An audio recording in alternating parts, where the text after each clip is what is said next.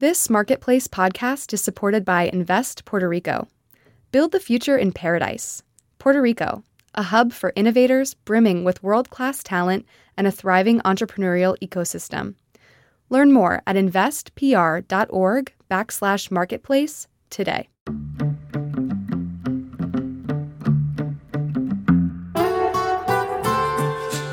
Hello, I'm Kimberly Adams. Welcome back to Make Me Smart, where none of us is as smart as all of us. Kai is out today, but joining me is Marketplace's Nova Safo. Kimberly Adams, it's really good to be here with you. It's Tuesday, November 14th, and, and we're going to deep dive today. I'm excited to be digging into today's topic carbon credits.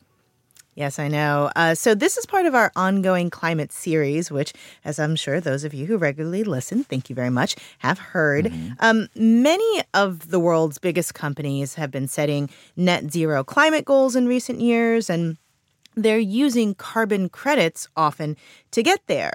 But we want to know how these carbon credits actually work and whether they're actually an effective tool to fight climate change. So, here to make us smart about this is Pedro Martins Barata. He is the Associate Vice President for Carbon Markets and Private Sector Decarbonization at the Environmental Defense Fund. Welcome to the show. Thank you. Great being here. Great. So let's start with the very obvious question What are carbon credits exactly? So, carbon credits essentially.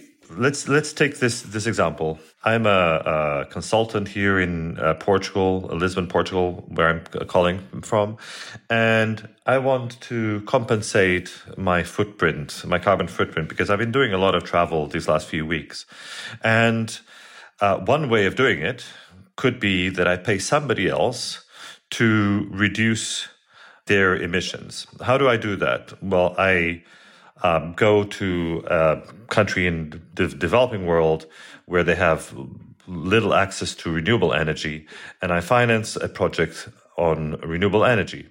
That project reduces emissions because in that country, the, the, the base load, what, what typically gets used as energy to produce electricity, is, is most likely coal or natural gas. So I'm reducing the use of coal, I'm reducing the natural gas, so I'm reducing those emissions. Then I have a methodology that calculates that, that impact.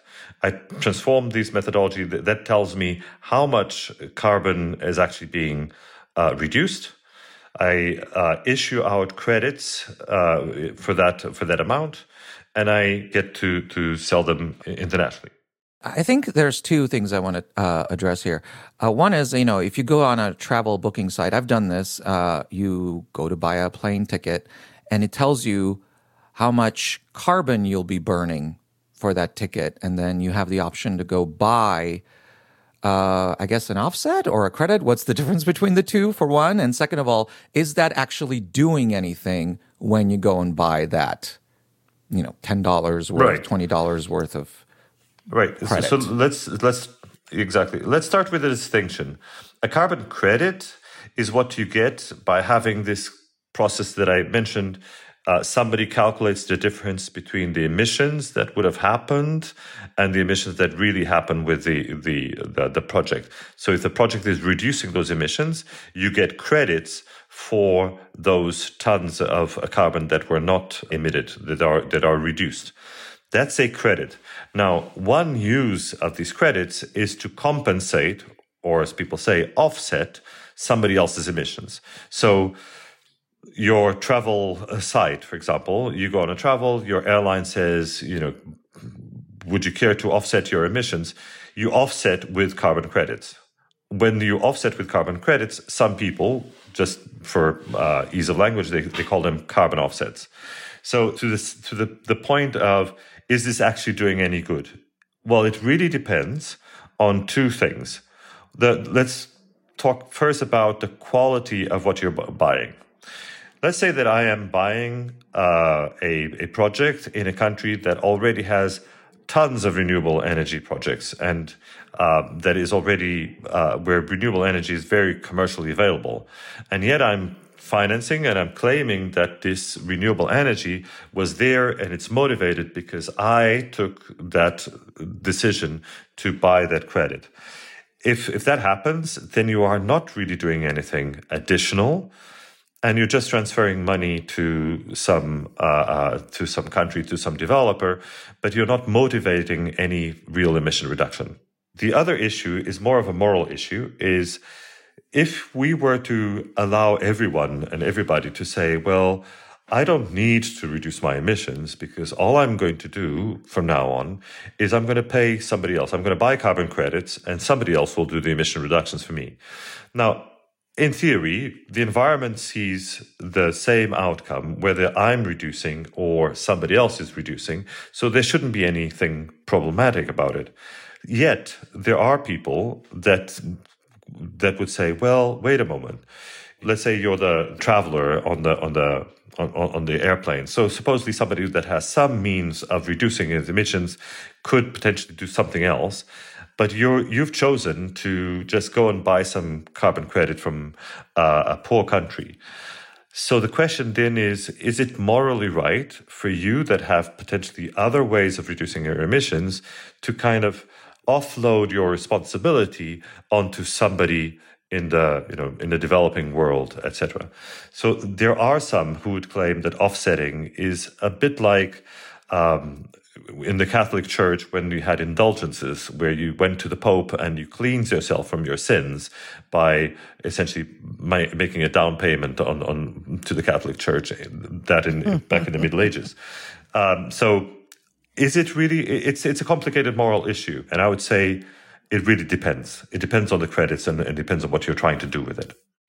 How do we even end up with this system? Because this feels like quite convoluted when you lay it all out like this. Well, the the idea of a carbon market is actually uh, um, is quite an old one, and you have carbon markets that function slightly different, and they are actually compliance markets, what we call compliance markets, i.e., these are markets that are regulated markets and that serve a public purpose. So they're law in the, in the EU. If a company in the EU has a, a cap on its emissions, it can, so to speak, violate that cap if it buys uh, emissions allowances from other companies in the system. Then what happened was we had companies that are not in any of these compliance systems, but companies that want to do and want to show that they are doing something significant about climate change. And so what they tend to do is the first thing is, uh, well, let's go and buy some carbon credits uh, and and kind of mitigate our uh, carbon footprint, which is all good. But I think at this time in in, in place in, in time, we want to do something more. We want to get something more from from the companies. So what we are asking generically, what society is asking is for each company to look at their business model look at what they are emitting, looking how they can reduce those emissions, and then and only then, once they have committed to reducing emissions at home, then look for opportunities to finance emission reductions elsewhere, right? And that's where carbon credits come can have a real uh, um, big benefit because they are one of the best tools that we have to mobilize private sector finance. Um, let's go back to that airline analogy. Uh, we have all those folks who are going to be traveling for Thanksgiving. Um, if they wanted to offset uh, their travel by buying carbon credits, how would they be able to do that in a way that actually makes a difference? How do you tell a good carbon credit from a bad carbon credit that's worthless? So, mm. there are various ways that a consumer can look at how to approach carbon credits and, and carbon offsets. The one thing that I would uh, first stipulate is that you don't do it by going on a uh, an airline uh, website, for example, and just clicking on a, on, a, on a tab without knowing what the project is that you are financing with, because that's a black box. So if you want to do this properly, you should engage in what we would call due diligence of carbon projects. Now, the vast majority of consumers who are traveling for um, Thanksgiving would not be able to do this uh, because that takes a lot of time. So there are tools available uh, from various organizations, including EDF, um, that allow you to have a little bit a better sense of what quality really means. The other thing that I would say is that there's a, a whole initiative that congregates EDF, but also other environmental organizations, uh, banks, uh, uh, other types of institutions, foundations. Uh, and that's an initiative called the Integrity Council for the Voluntary Carbon Market. And what we are trying to do is exactly tag credits that we think are high quality. So we have a whole checklist of criteria to define what is a high quality carbon credit. And we hope within six months to come out with our first tags. The fact that you all are the ones making these resources uh, tells me that there's not exactly a global standard when it comes to these credits. And I wonder what regulation uh, in this market looks like or, or lack thereof, and if there's any efforts to sort of standardize uh, these credits. Well, exactly. So there isn't right now. Uh, there isn't a global standard of quality. So what the, the initiative I mentioned, the Integrity Council, what it wants to do is establish that international, international and global standard of quality across the entire market. Now, the, the global standard of quality will uh, that, that we are trying to put will solve for one of the issues in the voluntary carbon market, and that's the quality of the underlying credit. But it doesn't solve for other issues such as you know the the the, the moral conundrum of you know should I offset or not offset, etc. And and there are other initiatives that are looking at different uh, pieces of this puzzle. At the same time, what we're seeing, and we've seen it in in different places in Europe and in the US, we're seeing a growth in actual financial regulators or competition regulators looking very keenly at issues like the claims. When a company comes out and says, uh, "I'm putting," you know carbon neutral LNG. That claim in certain countries in Europe is no longer legal because the, the understanding from certain court systems is that if you're putting out in the in, in the in the um, in the world liquefied natural gas, which is a fossil fuel, you cannot claim that fossil fuel to be carbon neutral because it gives the impression that the driver, when when it drives with with LNG, its bus, that somehow it's harmless. And and for some in, in Europe, that's that's not so, right? Uh, so there's more and more, uh, let's say, an accent on regulation coming from governments and coming from financial and um, competition and advertising uh, regulators. Uh, this all sounds really complicated. Uh, and it's all towards the goal of net zero, not actually zero emissions. So my question is, not only is it time to just basically get past net zero one, and are carbon credits really the solution here, or do we need to actually move past them and look at much more, you know, concrete steps that all of us can take? Carbon credits are just a tool. So, the, the, first of all, what is the goal? The goal, why do we call it net zero? It's net zero because even at the global level, we know that there are some emissions of carbon that we cannot reduce, at least not with the current level of technology that we have. And so, what happens at that at that point is when we we need to get to net zero is we will have to have the technologies to remove carbon from the atmosphere. And to date, there's only really one technology that we can deploy at scale, and that's forests. Forests essentially are our, our, our, our single removal technology that we have. And we're working really hard to get other removal technologies by then. So net zero as a goal uh, is, is not, uh, nobody I think questions the, the reasonability of net zero. The question is, do we need this? This is a global net zero goal that we have do we need to have each company pursue its own net zero uh, strategy? I would say yes, because that is a very big motivator for companies to, to company, companies are motivated by targets. And net zero is a, a very motivating target. It has already led to significant amount of finance going into decarbonization options. But we should not lose sight that not everything has to be done by companies, first of all. Not everything has to be done voluntary. And quite the opposite. I would actually even say if if we can, what we should be looking to get is more and more mandatory policies that really drive emission reductions. To to cap it all, net zero is a worthy goal. but it shouldn't detract from the fact that we need everything that we have in our arsenal to decarbonize as quickly as possible. All hands on deck, right? Uh, Pedro Martins Barata is with the Environmental Defense Fund, and he spends a lot of time thinking about carbon markets and private sector decarbonization. Thank you for coming on and uh, giving us this important, uh, you know, primer on this whole area. Thank you. Yes, thank you, Pedro. Appreciate it. Thank you. You know, I was really struck by this idea that trees are kind of the only carbon removal project, you know, product that we have at scale. Um, because we had another show where we were talking about carbon capture and carbon, you know, removal and all these different technologies or storing carbon and whatever carbon sequestration. But yeah, the only one of these strategies we have to deploy at scale is trees.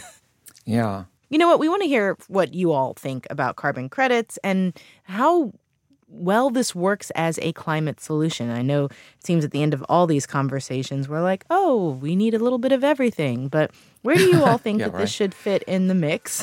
uh, you can reach us at 508 827 6278. That's also known as 508 UB Smart. We're going to be right back.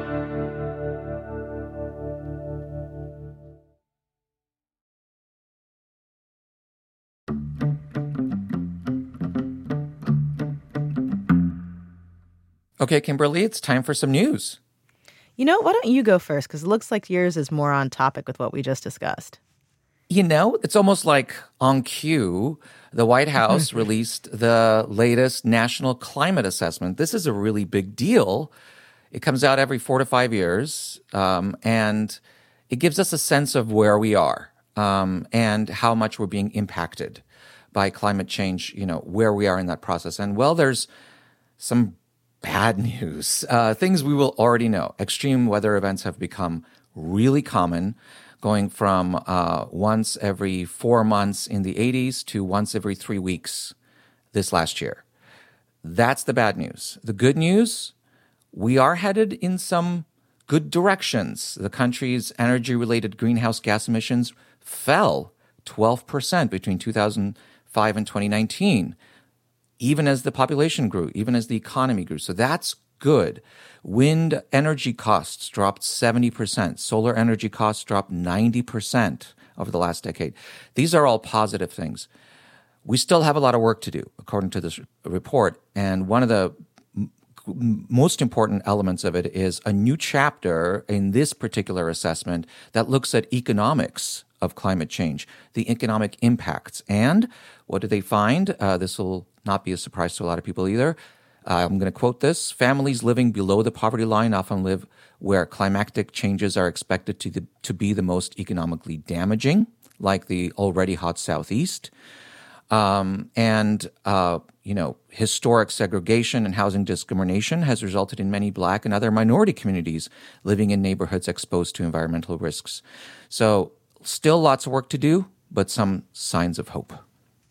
You know, it's interesting that they brought in sort of this this climate justice component. I remember after George Floyd was murdered, and there was sort of this big announcement from the White House to take a whole of government approach to you know addressing issues of um, racial discrimination and issues related to race. One of the things that they promised was to take a racial justice lens to a lot of different things, and I this is sort of another example, I guess, of where that's showing up to see this uh, showing out, showing up in the climate assessment. Um, but yeah, that's uh, it's very uneven these impacts Yeah. of climate change. You know, the photo on the story that you linked to from Reuters of you know the floods in New York. It's just a reminder of how almost regular these ex- these very extreme climate events have have already become. Um, right. Okay. That's grim. But I, I appreciate that you started with the good news. So thank you for that. thank you. We needed it. I mean, we got to have some Um, glimmer of hope somewhere. Some glimmer of hope. Um, well, my story is, you know, I don't know if it's optimistic or, or negative or whatever. It's I'm kind of anyway. So there's a story in uh, NBC News about people working overtime, right? And be how lots of folks have talked about the staffing shortages and how, you know, what it does to wages, what it means for people looking for a job. But one of the things that chronic staffing shortages and chronic sort of low unemployment, which is good because it means that most of the people who want a job can still get a job. But businesses are still really struggling to fill positions, especially in a lot of um, a lot of industries where you need a certain number of people to do a job at a given point. Thinking firefighters, nurses, police officers, um, child care facilities. And so what's happening is that people in these fields are working tons and tons of overtime. So I'm just going to read from this article. From firehouses and police stations to hospitals and manufacturing plants, workers say they are being required to work increasing overtime hours to make up for post pandemic worker shortages, leaving them sleep deprived, scrambling to cover child care duties, and missing birthdays, holidays, and vacations. While the extra hours can provide a financial boost, some workers say the trade off is no longer worth it as and as they see no end in sight to a problem that has now lasted several years. I don't know if you remember the um, potential um, strikes on the railroad where the Biden administration mm-hmm. intervened to um, stop those workers from going on strike. But a big part of it was them saying, look, yes, we want more money, but really we want our time back because yes. we're being forced to work all this overtime and we're tired. The um, I think it was also it came up in the uh, UPS uh, negotiations when mm-hmm. they were mm-hmm. getting ready to go on strike, saying that they were tired of being forced to work all of this overtime and they wanted their time back. And you know, after fighting for wages for so long, uh, especially post uh, recession, not the pandemic recession, but the recession prior to that, people had to fight so, the Great Recession. People had to fight so hard to get wages up. And now it's interesting to see people really fighting for their time because they're burned out and there's not enough people to do the jobs that need doing. And you know they're pushing as this article points out people are the labor unions are pushing for employers to raise wages further and invest in training and, and improve work environments to um, fill these empty roles. But it is an ongoing issue you know just mm. being short staffed and people being tired. Yeah this overtime though for, for one one thing is it really overtime when it's mandatory I mean, I guess overtime you're making legally overtime if it's over money. 40 hours a yeah, week. you're making, but so. I, I, always think of overtime as somewhat voluntary. No. You know, like, would you please work a little extra because we need, we're short. But like when it's so, when it's mandatory overtime, just, I don't know, it has a different ring to it for me. But second of all, yeah. do you think this problem started during the pandemic or just made it worse? I think the pandemic made it worse. I mean, we've got a lot of trends in society that contribute to workforce shortages, um, you know, the rising cost of college education and certificate programs for fields like nursing, for example, or or the medical field, and so that increases barriers to entry for these jobs where we have an aging population that needs more medical care, but fewer people going into the field because it's too expensive and it takes too long to get the degrees, you know, with too mm. long being subjective, mm. obviously. And then also, um, you know, starting from the Trump administration extreme crackdowns on immigration that reduced mm-hmm. the number of immigrants we had coming into the country, often who had these higher levels of skills to fill these jobs. Thinking again of right. nursing or of, you know, in some technical fields and things like that. And so I think that the pandemic then exacerbated some, you know, already happening trends, plus population declines, et cetera. Yeah, which ignored one of the things that we know fundamentally that gives America its economic strength is the fact that we can import labor more easily than other countries can. And that helps us out and helps grow our economy. And we haven't can, been doing that. yeah, indeed. Uh, all right, well, that's it for the news. Uh, Kimberly, what do you think? Should we do the mailbag? I think we should.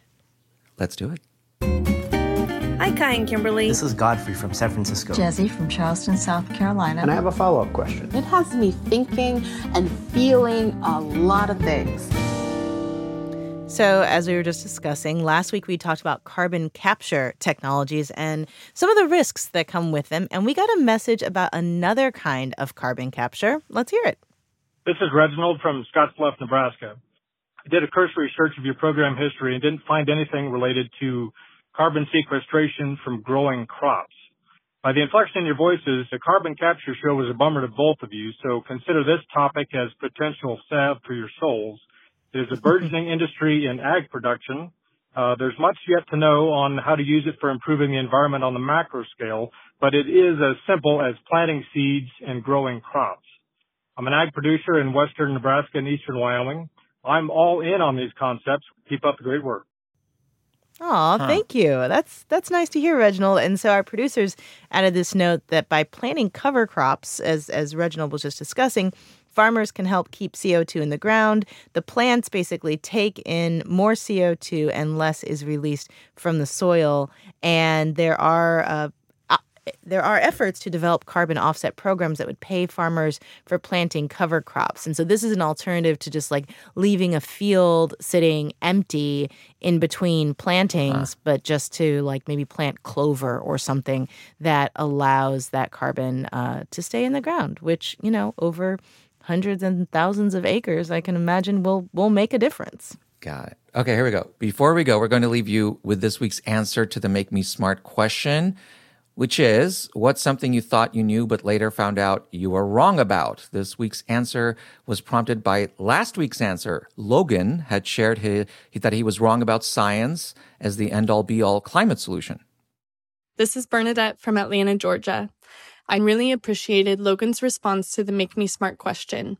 Like him, I thought science would provide solutions to the climate crisis, and so I became an engineer. I work on water and waste infrastructure. But after five years in the industry, I now see how what we design and build and who benefits from it is really driven by policy. Some of Biden's policies have given me hope, um, especially the Civilian Climate Corps. But I'm concerned about the upcoming election for next year.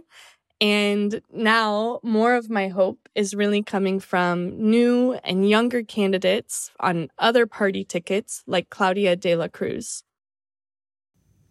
Wow, thanks, Bernadette. It's uh, it's interesting how much more open everybody is now about talking about age as a, an issue in the 2024 race. You know, I feel like six to eight months ago, everybody was kind of tiptoeing around the topic, and now lots of folks are saying with their full voice that we really need younger people in politics, and there's more conversations to be had about that, I'm sure, in the coming year.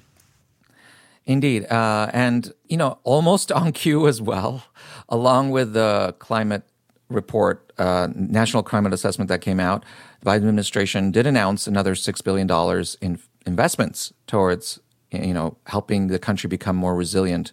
So we'll see what shape that takes, but it's a promising sign again. All right, we want to hear your answer to the Make Me Smart question. Our number is 508 827 6278, also known as 508 UB Smart.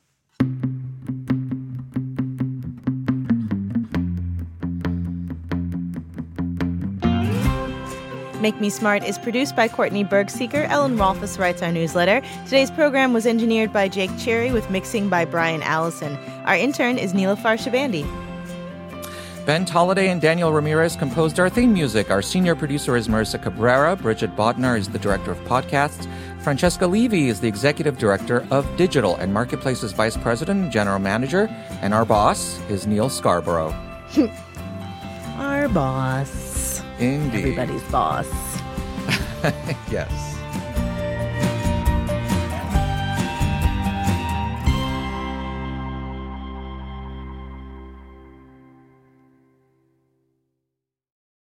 Jon Stewart is back in the host chair at The Daily Show, which means he's also back in our ears on The Daily Show Ears Edition podcast. The Daily Show podcast has everything you need to stay on top of today's news and pop culture. You get hilarious satirical takes on entertainment, politics, sports, and more from Jon and the team of correspondents and contributors. The podcast also has content you can't get anywhere else, like extended interviews and a roundup of the weekly headlines. Listen to The Daily Show, Ears Edition, wherever you get your podcast.